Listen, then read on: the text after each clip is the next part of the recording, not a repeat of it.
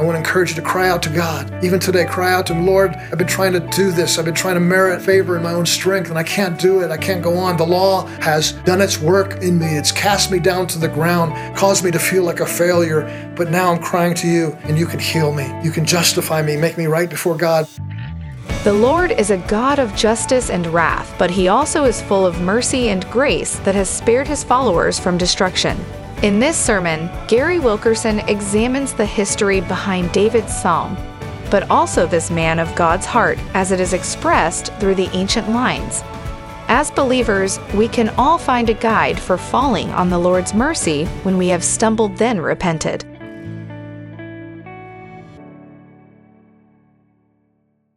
Welcome back to our series on the book of Psalms. We will be looking at Psalm chapter 30 today. So glad that you're able to join us.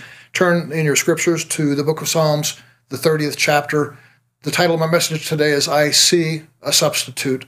If you feel you are responsible for your own walk with God, that it's up to you, that the burden lies on you, that it is your yoke and your burden, Today is an opportunity for you to cast all your cares upon Him because He cares for you. If you feel you're responsible for your own righteousness, your own holiness, today is an opportunity to see that God has a substitute for you, one that is better, the righteous branch. If you feel burdened and weighted down, trials and tribulations cause you to be anxious and stressful, and uh, sin crouches at the door and causes you to not only be caught by it, alarmed by it, but also then. Um, living in guilt and condemnation and shame. We want to talk to you today about substitutionary atonement, what Jesus has done in your place, taking our sins from us and placing his righteousness on us. Psalm chapter 30. Let me read it and then we'll pray. We'll get right into the message. The introduction of Psalm 30 is a psalm of David, a song of dedication of the temple. I will extol you, O Lord for you have drawn me up, and you have not let my foes rejoice over me. O Lord my God, I cry to you for help, and you have healed me. O Lord, you have brought up my soul from Sheol. You restored to me life among those who go down to the pit. Sing praises to the Lord, O you his saints, and give thanks to his holy name. For his anger is but for a moment, and his favor is for a lifetime. Weeping may tarry for the night, but joy comes in the morning. As for me, I said in my prosperity, I shall never be moved. But your favor, O Lord, you made by by your favor, O Lord, you made my mountain stand strong. You hid your face, and I was dismayed. To you, O Lord, I cry, and to the Lord I plead for mercy. What profit is there in my death if I go down to the pit? Will the dust praise you? Will I tell of your faith? Will it tell of your faithfulness? Hear, O Lord, and be merciful to me, O Lord be my helper. You have turned my mourning into dancing. You have loosed my sackcloth and clothed me with gladness, that my glory may sing your praise and not be silent.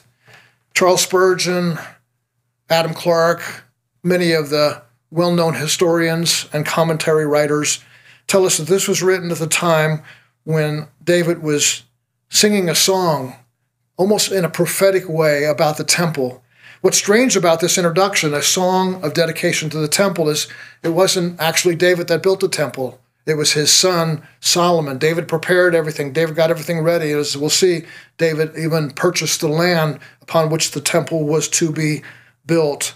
But the song of dedication is, is a song that David was foreseeing. This song will be sung.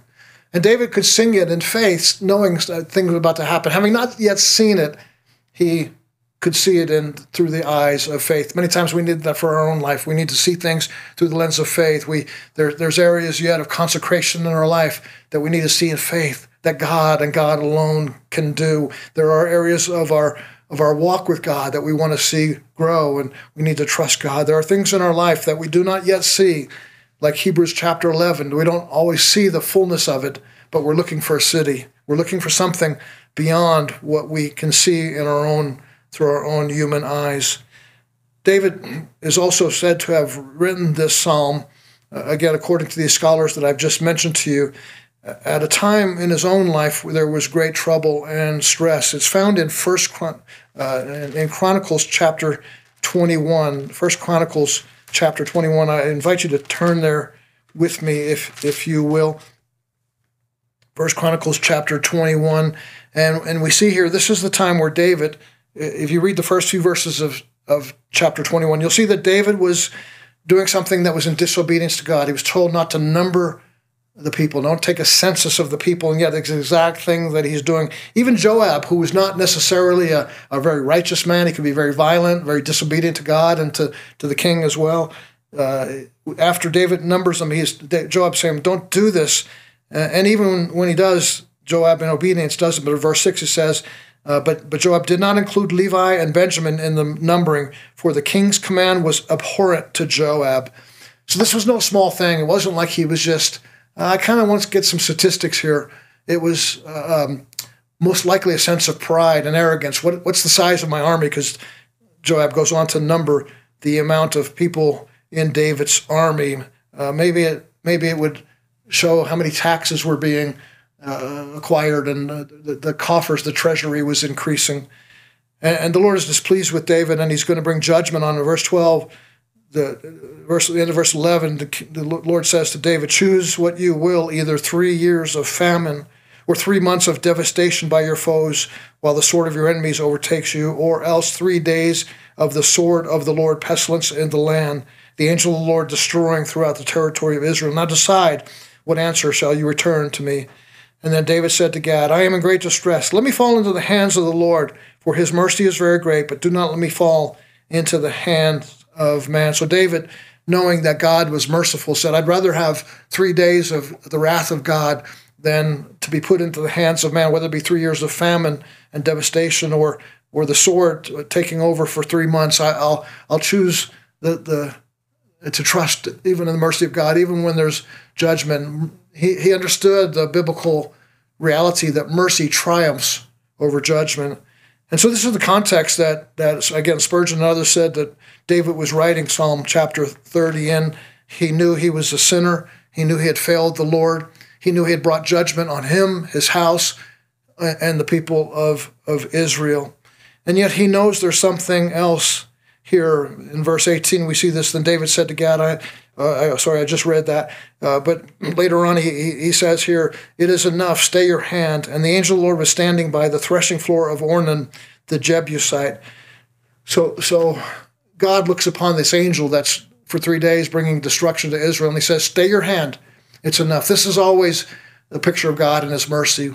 We, we see that god is a god of justice that god is a god even of wrath but we see in his kindness, he doesn't bring the fullness of destruction and penalty that that is deserved by mankind, that is deserved by you and I. We live in such a culture today that it seems to be we see ourselves as good, we see ourselves as pure and as and cleansed and and and fairly righteous, and we just need a little bit of a self improvement plan, and and Jesus could come to our aid and help just pick us up a little bit more. We're already doing well, but we just need that extra level and we add Jesus to the elements of our moral righteousness. We add Jesus to our self help programs.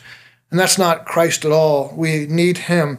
And, and he's because he's the God who will judge us for our sin. We are much greater sinners than we even realize ourselves. And the law of God is meant to show us that. It's meant to show us our sinfulness. It's, it's a tutor to show us we can't in our own strength.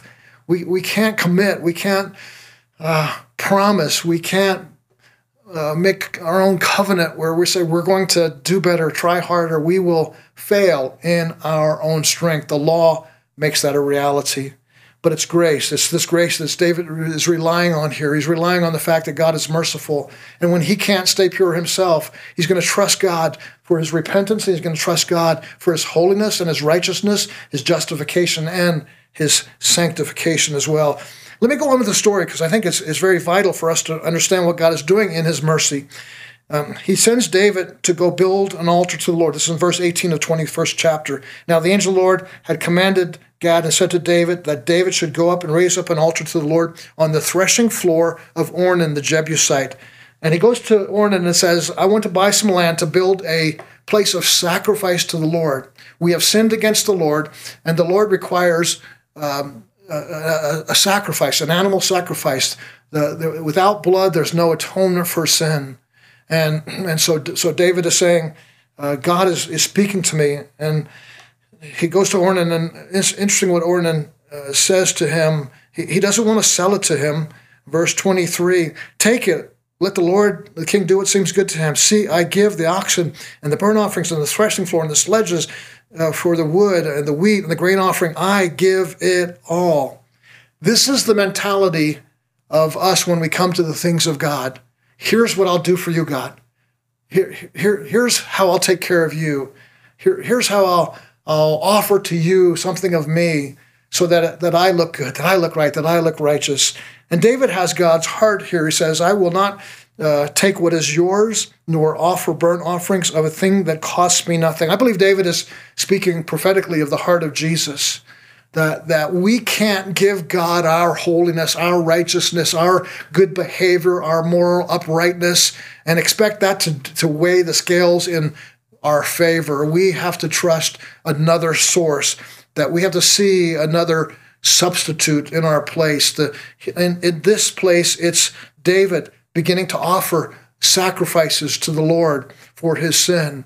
The, and and it, but it's a foretaste, it's a foreknowledge, it's a foreseeing of the things to come that Jesus would be that sacrifice.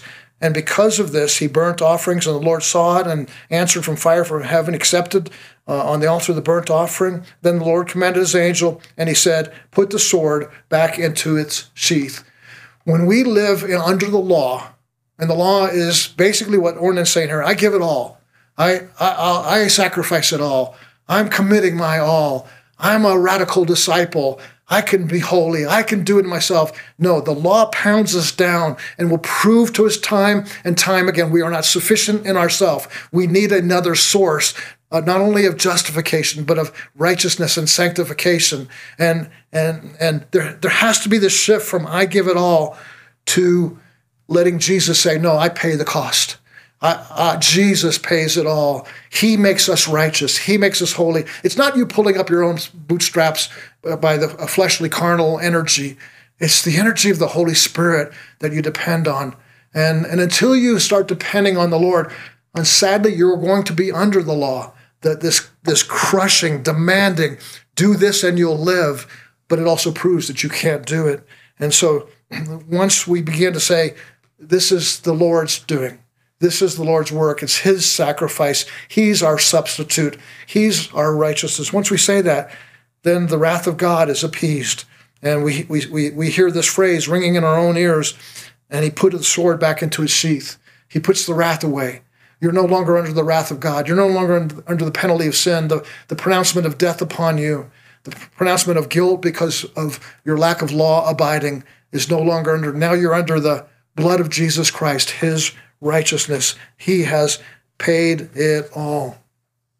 The land uh, upon the, the history here is f- phenomenal and it's exciting. It, will it'll bring a song of joy. It'll it'll bring more meaning also as we go back to Psalm 30 in just a moment. But the, the, the, the place where David bought this land from Ornan historically has some significance. In Genesis chapter 22, verse 1 through 14, we see that this is the very place, Mount Horeb, where Abram is told by God to take his son Isaac and take him up to the top of the mountain and there sacrifice his own son. And, and Isaac take, take, takes the, the, the sacrifice of Isaac and puts him on the altar, and he has the wood in one hand and the fire in one hand and the knife in his hand, and he's about to offer his own son. And and, and it says, and he took and he, and he took it in his hand. He took these things in his own hand. In other words, uh, I'm going to take my strength. I'm going to take my my offering. I'm going to take my ability. I'm going to take my own sacrifice, and I'm going to give it to God, and that will tip the scales. And God will now accept me. He'll I'll be able to prove to Him my own righteousness but it's never enough. You could never offer enough. Your sin has so far separated you from God. The weight of it is, is too drastic for any measure in your own strength, your, your, your own self righteousness, your own confidence in the flesh could never tip the scales of the weight of, of the wrath of God against us because of our rebellion towards Him. And David in the fields of Ornan, and the threshing floor of Ornan, see, sees the same thing happen. Ornan saying, I, I will give it all, but, but it's actually God saying it's going to be my sacrifice. And here in Genesis chapter 22, we see the same thing. Abram saying, I'll take this into my own hands. But in verse 14 of chapter 22, it says, And on the mount of the Lord it shall be provided for you. This is where we get the, the name of God, Jehovah Jireh. Our God shall provide. He'll provide another situation. He'll provide another sacrifice. He'll provide a substitute for you. And we know in the story of Abram and Isaac that Abram turns, the angel speaks to him, says, Turn, looks, and there was a ram caught in the thicket in the bushes. And God says to him, Take that ram. And it's a picture of the Lamb of God. Take that. What you have in your own hand is not sufficient, but what God has in his hand, his son, is totally sufficient, the only sufficient, the all sufficient merit. We could not give a million sacrifices and merit reconciliation with God, but through one sacrifice, his own son, Christ Jesus, the meritus Son, the work of the merit of the Son of Christ Jesus, who lived a perfect life and yet laid his life down for our sin, merits now the favor of God, merits the sword being sheathed again, the wrath of God being appeased. And how sad it is in the generation we live where there are so many people in what's called the progressive theological part of the church that are saying God could never be angry at his son. God could never be angry at us. God is not a God of anger. He's a God only of love. Well, they are diminishing the fullness of the attributes of God. And yes, God is absolutely, that's the very core of his nature is love. But when you see the breadth of his attributes, he's also a God of justice. He could not be fully a God of love unless he was a God of justice. If, if he didn't hate sin, if he didn't hate murder, if he didn't hate uh, lust, if he didn't hate child abuse, if he didn't hate abortion, then he would not truly be loving. And so part of his heart of love is, is his anger against these things, and, his, and the wrath of God is poured out. But we see here in these two stories, one in First Chronicles 21 and one in Genesis 22, we see here that God takes what we think is in our hand an offering acceptable, satisfactory, meritus, and He says it's insufficient. Lay it down and, and, and pick up instead the work that I do for you, the, the, the, the, the sacrifice uh, on the threshing floor, the ram caught in the thicket. And, and, and David then there's there's there's another part in this where, where David wants to build the temple Again, Psalm 30 is the song of dedication of the temple. Where David wants to build the temple is found in 2 Samuel, 2 Samuel uh, chapter 7. I'd love for you to, to turn there, 2 Samuel chapter 7. And we see here it says the king, verse 1, lived in a house, and the Lord had given him rest to all his enemies. And the king said to Nathan the prophet, See, I dwell in a house of cedar, but the ark of God dwells in a tent. Nathan said to the king, Go and do all, do that, all that is in your heart, for the Lord is with you. But the same night, Nathan has a dream, comes back to David and says, No, your hands are bloody, you can't build. David wanted to build a house for the Lord. It was his heart. I want to build something for you.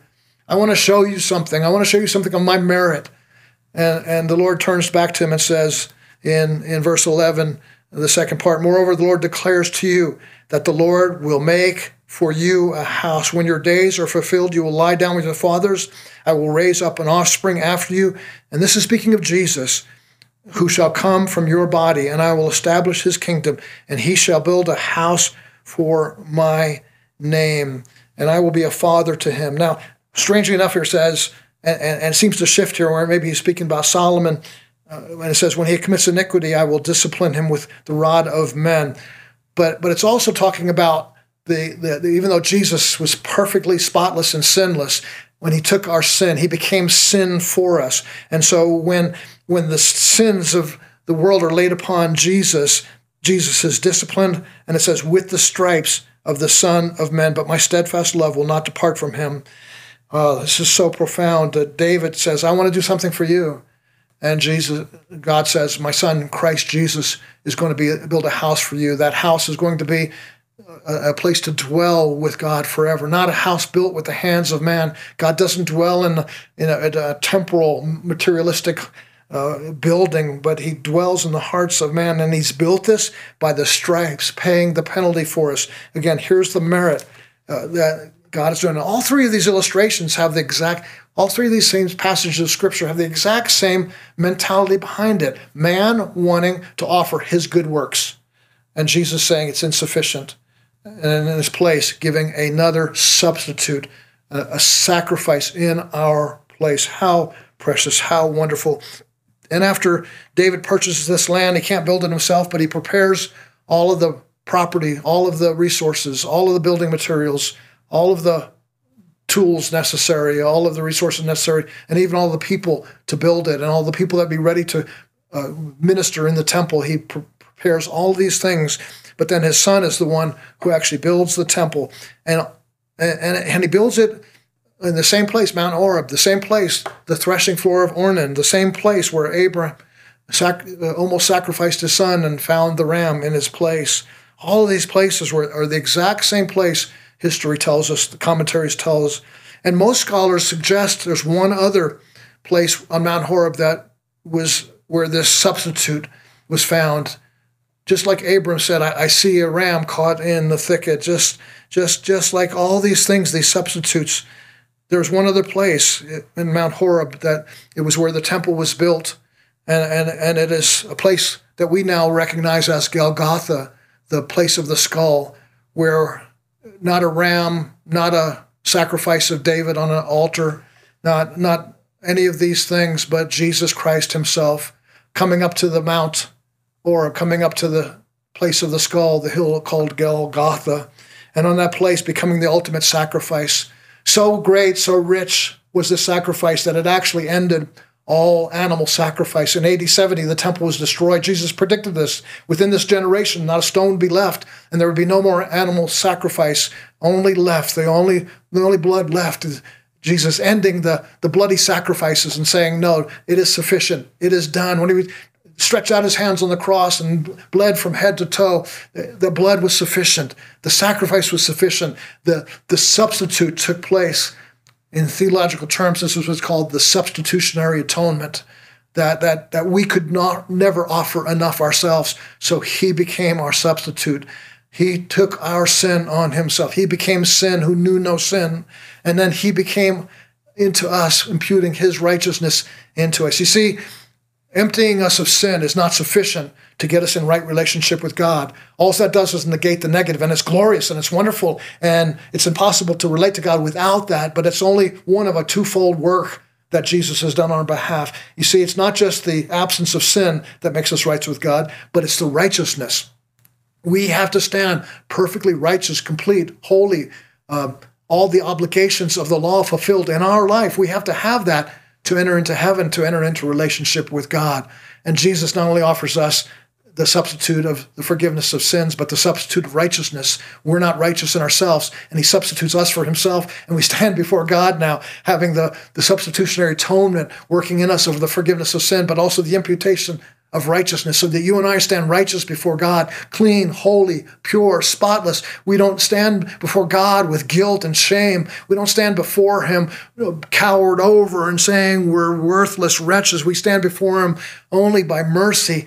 Yes, in ourselves we are worthless, but in Christ now we are the righteousness of God we, we stand complete. The merit of Christ now lives in us, and we stand before Him holding on to Christ's merit, holding on to that hem of the garment, saying, This is what takes me to the place of acceptance with God. There's a lot to cover, uh, and it really doesn't seem like it has a lot to do with Psalm 30.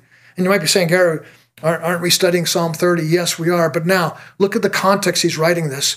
He's understanding now that there's a substitute for him. He's writing these, these things at the, t- at the temple. And you know what's interesting? He's not glorifying the temple. He's not saying, look at the stones we've put together. Look at this land we've acquired. Look at the workers we have. Look at the choirs that we have uh, amassed for this great temple that's about to be built by my son Solomon. No, he starts off this dedication after knowing that he had just taken the census and caused destruction to come to Israel and caused God to wrath to be poured out on the nation. And, he comes to God with this cry in his heart. And the first thing he says is not, I'll build you a temple and I'll prove to you that I'm worth the merit of your favor. No, he says, I extol you. This word extol is, is to, it, literally means to build up, to, to draw you up, to, to, to take you in my mind's eye and in my understanding, in my meditation, to, to honor you as the most high, exalted over all things, God of God, Lord of Lords, King of Kings. And he says, I will. It's, it's, a, it's a covenant he's making with his own heart. I will. I, I won't grovel in my fallenness and my sin. I'll turn my eyes, as Hebrews 12, looking unto Jesus, the author and finisher of our faith, You didn't start your faith, you can't finish your faith. You didn't uh, introduce your faith, and you can't perfect your faith. It's found in Christ Jesus. And David has a hint of that here. I will. I will look to, to, to, to God. I will extol you, O Lord, for you have drawn me up. Interesting. He's saying, I will exalt or extol, which means to, to lift up before because you've lifted me up. You and, and it's not a uh, it's not a pride here. It's not a sense of saying, uh, now that I'm exalted, I'll exalt you as equal. No, he, he, he, he's saying, You've lifted me to a place where I can see you now like I've never seen you before. You've shown me the substitute. You've shown me the, the, the, the, the threshing floor of Ornan. You've shown me that, that the, the, the wrath can be satisfied by, by the work of God rather than my own work. And, and therefore, you've drawn me up to a new place and I can see you through a new lens. I can worship you. The people who worship God with the most vigor and vitality, I believe with all my heart, are the people who truly understand they've been drawn up. They've been drawn out of the miry clay, not just of their own wretched unrighteousness, but of their own wretched self righteousness. These are the two patterns of sin we fall into. Our unrighteousness is, is our drunkenness, our, our lust, our carnality, our, our, our anger, our greed, our pride.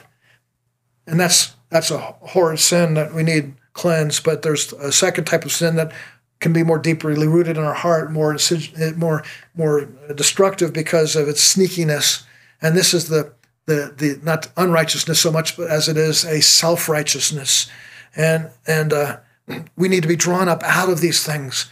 And it's the people that understand that I've been freed and forgiven of all my unrighteousness, but He's also freed me from my confidence in the flesh, my own self righteousness. He set me free from that. He's drawn me up out of the pit of those things. And now I can worship him because he alone did this. I could not draw myself up from uh, self the pit of self righteousness or the pit of unrighteousness. He had to do this for me. And therefore, as a result, the end of verse 1 says, Let not my foes rejoice over me. They, they, they can't go over me. You've lifted me up to, to a place that, that my enemies could no longer go over me. When I was when I was wallowing in unrighteousness and self righteousness, it, it, it, didn't take much for them to get over me because I was so low. But now that you've lifted me up, and my heart is even lifted higher to a place of exaltation of Christ, therefore my enemies, they can't rejoice over me because I'm not concerned about them anymore. They don't triumph over me because I don't fret. I don't have anxiety in my heart over what they think, what they say, what they do. I'm, I'm living in a new level now. I'm living in new heights. I'm living in a new high ground of worship and exaltation of Christ. Verse 2 Oh, Lord my God, I cried to you for help, and you have healed me. This is the cry of David again, and uh, that we read in First Chronicles 21. He's, he's crying out, God, I, I, I'm going to trust you even those three days of your wrath. Three, three days, maybe even a sense of a, of a foreshadowing of the three days of the wrath of God, of Jesus on the cross. And, and then the, the healing comes. The, the, by his stripes we are healed. And we see David saying that this substitute is the one who's healed me. You can be healed today, physically, emotionally, relationally with God.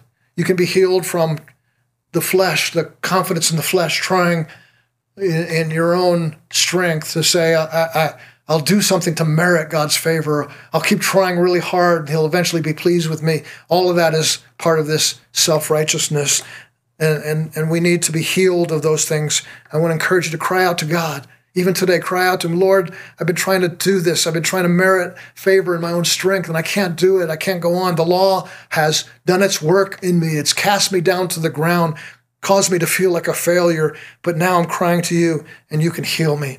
You can justify me, make me right before God by the substitutionary atonement of Jesus, your work and your work alone. And in its place, you can then call me to be sanctified, come up as a healed, holy, righteous man or woman of God. Verse 3, O Lord, you have brought me up from Sheol, my soul from Sheol, from, from the pit of hell, and you restored to me life.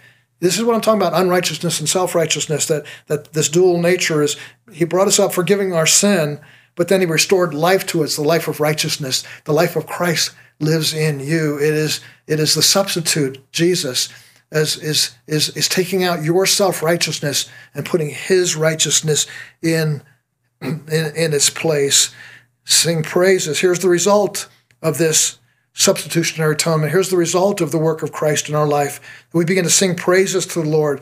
It, goes, it echoes back to verse 1 the extolling of God, you, his saints, and give thanks to his holy name. I find it incredibly encouraging here that at the song, at the dedication of his temple, he's really not singing about the temple as much as he's singing about the work of God in his life.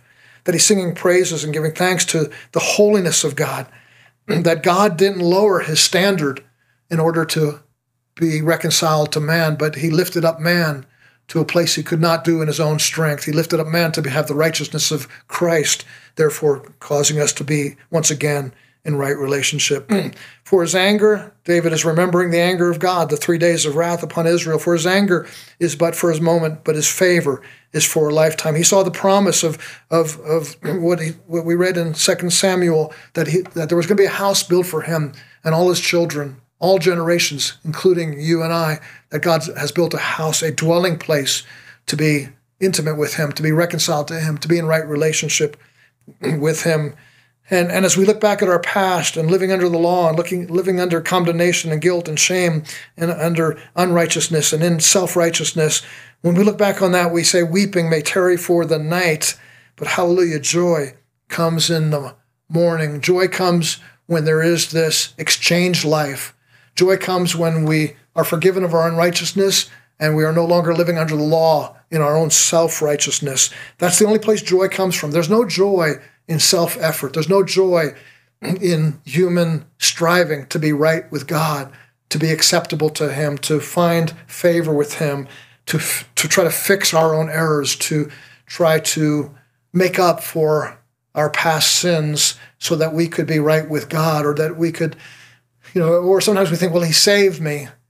Uh, but now, since He saved me, I've failed again. So you know the salvation part's already done but i have to do something to make up for that sin and it's all that craziness of the promises we make to never do it again or i'll read my bible more i'll pray more or i'll give more i'll tithe more i'll fast more it's almost like we're trying to make up for our sin and you can't do that the sacrifice has been paid when you try to make up for your own sin what you're basically saying is the work of jesus christ is insufficient it didn't finish the task he may have said it is finished but i have to finish it now by trying to pick myself up and work out these things, these errors of my own life, and rectify them by merit of my own, building myself up. And that never brings joy. It, it always, and that's this is where you see Christians who are living in guilt, shame, always feeling defeated, always feeling like miserable wretches and sinners who are no good and unacceptable to God and can't be in right standing with God. Of course, you can't be in right standing with God when you're trying to merit your own goodness and righteousness. It's the idea of saying, I don't merit it, that causes the absolute surrender to God and say, My only merit is found in you, Christ. And there, the, the weeping ends. It, it's there for a night. There's that weeping over our inability. Uh, but joy comes in the morning when we realize there's a substitute. There's been an exchange in my life. In verse 6, he says, And as for me, I said in my prosperity, I shall never be moved. He's, he's remembering here now, he's thinking he could do it on his own strength when when everything's going well, self reliance is is is is knocking at the door and, and, entering into our heart and into our mind, saying, "You can do it. You, you got this now. You you finally made it. You've you've ascended to the hill." And, and self confidence becomes our our song. Uh, and, and, and it says, I shall, listen to this word, I shall never be moved. And, and that's the pride and arrogance of self righteousness I, I can try so hard, I can work so much that I'll never be moved again. I'll never be shaken from my high place of prosperity, this mountain. By your favor, it says in verse 7, O Lord, you made my mountain stand firm. So we see here, almost every commentary I read says the same thing. It surprised me because it sounded to me like he was saying this is a good thing. I'm, I'm, I'm, I see my prosperity. I'm not going to be moved. And your favor made my mountain stand. But all the commentaries seem to suggest the same thing particularly because of the end of verse 7. It says, You hid, as a result of what he's just said, David has just said he's prospering, he's not going to ever be moved, and his mountain is standing strong. And then the response that God has to that is his hiding of his face. And David says, I was dismayed. When we are trying in our own self righteousness or the confidence of the flesh, there will be the hiding of the face. What's left is living under the law do this and you shall live. Completely fulfill all the commands of the law and you'll be acceptable. And we see ourselves failing and and there's this where's the Lord in all this? He's it seems hidden. You see, the, law, the Lord will not reveal himself through the law in fullness. We, he reveals his moral law, he reveals his character and his nature. He does that even through creation, Romans 1 tells us. But the, the, the, the, the sense of the hiding of the face, or the reverse of that, is the, the seeing of the face, the nearness of the presence of God, doesn't come when you're trying to keep the law. And that's what causes us to be in dismay. I was dismayed. And that's all the law will do. It will dismay you. But grace comes in. The substitute comes in. The sacrifice comes in and says, This is what opens up the face of God to you, that the veil will be rent. It was torn into, and now you have the openness into the most holy of holies, not just the external court, but the holy of holies. And this the sense of dismay, the sense of striving, the pressure we're under to try to earn God's favor and the pressure to to live the law and be righteous in our own strength. It does nothing but dismay us and causes the sense of the hiding of God's face. In verse 8 is the remedy. To you, O Lord, I cry. To the Lord I plead for mercy. Lord, restore the reality of what causes me to be in right relationship with you. It's the mercy of God. Because if not, verse 9 says, What profit is there in my death? If I go down to the pit, will the dust praise you? Will it tell of your faithfulness? Verse 10 Hear, O Lord, and be merciful to me. You see, David is left with his last cry, his only true cry, his only plead for hope is a plead for mercy. It's a plead for the substitute, Lord, just like the the the the the the, the offering in the in the in the fields of Ornan, just like in the threshing floors of Ornan, just like the the the ram that was caught in the thicket in the place of Isaac, just like Solomon in this temple that where the offerings were brought to for the forgiveness of the sins. And just like Golgotha, the hill on which you cried out, it is finished upon. This is where we can see this verse 11 becoming a reality. The mercy has now been poured out upon us, the wrath has been stayed. And verse 11 leaves us with this great joy. You have turned for me my mourning into dancing. It's not just the mourning is gone. It's not just grieving is gone. It's not just self effort of law keeping that causes me to be dismayed and the hidden face of God upon me. It's not just that now, now that, that there's an absence of that mourning, but there's a presence of dancing. There's a there's a new song in your heart. There's there, there's there's this sense of freedom. There's this sense of delight. There's this sense of overwhelming, uh, thrilling victory that floods your soul. Uh, I'm not just no longer crying and mourning and striving and human effort. Now I'm uh, I'm dancing. Why? Because you've you've loosed my sackcloth. You've taken the sackcloth off. What is that sackcloth? It's that human effort we're talking about. It's it's that grieving in your own strength. It's it's that that sense of of uh, uh, uh I, I'm going to merit this by my own grief. And he says, take that off, and and let me clothe you with gladness. That's the substitute.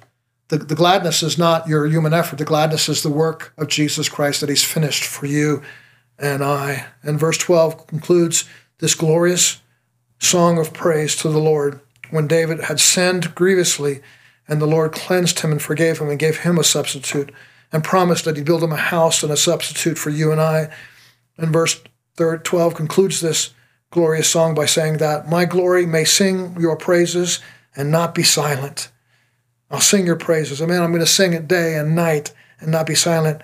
Oh, Lord my God, I will give thanks to you forever. This may sound like a throwaway word at the end of, I'll give thanks to you forever. But I think it's something important David is acknowledging that I can't shift from this focus of substitutionary atonement. I can't, and I, yes, I certainly understand David didn't know this terminology or and he didn't understand it in fullness. But but but David did see a day coming and, and, and, and it's recorded in Acts chapter 2 and other places where David clearly saw that God was going to send a son who would do all these things we're talking about today. And David concludes this thing by saying, um, let, let, let a seal be placed upon this. Let, let, a, let, a, let a door be closed upon all of this human effort, all this merit of my own strength, all of this self righteousness. Let all of that be closed and, and, my own sacrifice I'll give to you. I'll lay this down for you. I close that door. I seal it now. And I say, my praise is, my, is a praise to you. It's to you, Jesus, for what you've done for me, not what I've done for myself, not for my human effort, not for my works of righteousness that I should boast, not, not my filthy rags of self righteousness that I bring before you, but it's, it's you. And, and I love the word David closes this song with it's forever. There's, there's, there's no, no changing from this. There, there, I can't shift from this. I have to keep this song in my heart. Keep off those, those, those filthy rags. Keep off those, those, those old garments. And Lord, clothe me with righteousness. Clothe me with the song. Take, take out the mourning that, that is, is there and, and bring a new song in my heart. Jesus wants to do that for you. And let me pray for you right now that this would be more than words to you. It's one thing to hear these words and to know, oh, there's some interesting truths that have just been said, but it's another to ask the Lord to appropriate them to your own heart. That the Holy Spirit actually takes words and implants them in our mind and our heart and makes them alive to us. It's, it's beyond my comprehension, but it's, it's part of this substitutionary work we're talking about substituting human wisdom, human ability, knowledge, uh, our own crafty insights. He's taking all that away and placing now a, a substitute, a, a Holy Spirit discerning of these things, a Holy Spirit implanting of these things in our heart. And so I pray now for my brothers and sisters who have listened to these words. And I ask you to make them alive now, make them more than words, make them realities that, that these who are listening to your word, Lord, how, how will they know unless they hear the word? And how will they hear the word unless there's a preacher? And how will they preach unless they're sent? You've sent me today. And, and Lord, they're not going to know these things by human understanding or revelation. It has to be the wisdom of the Holy Spirit. Help them not just to know it, God, but to sense today there's been a substitute take place. You've taken off their filthy garments and placed your righteousness into them and upon them. You have caused them to lay down their hands, the wood and the fire that's in their hands, the, the price for the land that Onan wants, Ornan wants to give to David, the, the, the, the all of these, the, the sacrifices placed on the altar of Solomon's temple day after day, week after week, year after year, and, and it was insufficient to totally cleanse the people and their consciousness. And then on Golgotha, that great hill, Lord, you you, you, you gave the ultimate, final, perfect sacrifice. You said it was once and for all. You said it was eternal. And all we have to do is have faith to receive it now. And we receive that finished work, saying, Now that I am cleansed of all unrighteousness, my filthy rags of self righteousness are totally unnecessary now. I don't have to keep striving in works. And now, because you have justified me, you've empowered me. We now, we, thank you, Jesus, that you've given us now power to do good works but these works are no longer filthy rags. They're works of righteousness that have been prepared, the Bible says, for us beforehand. Even before we were born, you prepared good works that we should walk in them. And these are good works that are not filthy rags of self righteousness. These are good works that, that are, uh, uh, uh, of pure in spirit, pure in heart, pure in motive, because they're coming out of the finished work of Jesus. They're not coming into us striving to get to the finished work and hoping that Jesus would do it for us, but it's trusting that it is done. And now we we live in that place of rest, confidence in the Lord, and all these things flow now out of us. And we thank you. Thank you for imputing righteousness to my friends who are listening to me today. Not because I preached about, but your power of the Holy Spirit makes this word enlivened to us, and it accomplished the purpose for which it is sent forth. Be accomplished now. Receive this now in the blood of Jesus, in the name of Jesus, in the finished work of Jesus, in the merit of Jesus, in the righteousness of Jesus being placed upon you. Your sacrifices are laid down, no longer trying in your own strength, but you're trusting completely in Jesus. We give thanks for this. Lord, this is putting a song in our heart and a dance in our step and a joy in our day and a delight in all that we think and all we do. We become changed persons because of this message of the cross. We give thanks for it in Jesus' name. Amen. God bless you. We'll see you again in the next episode.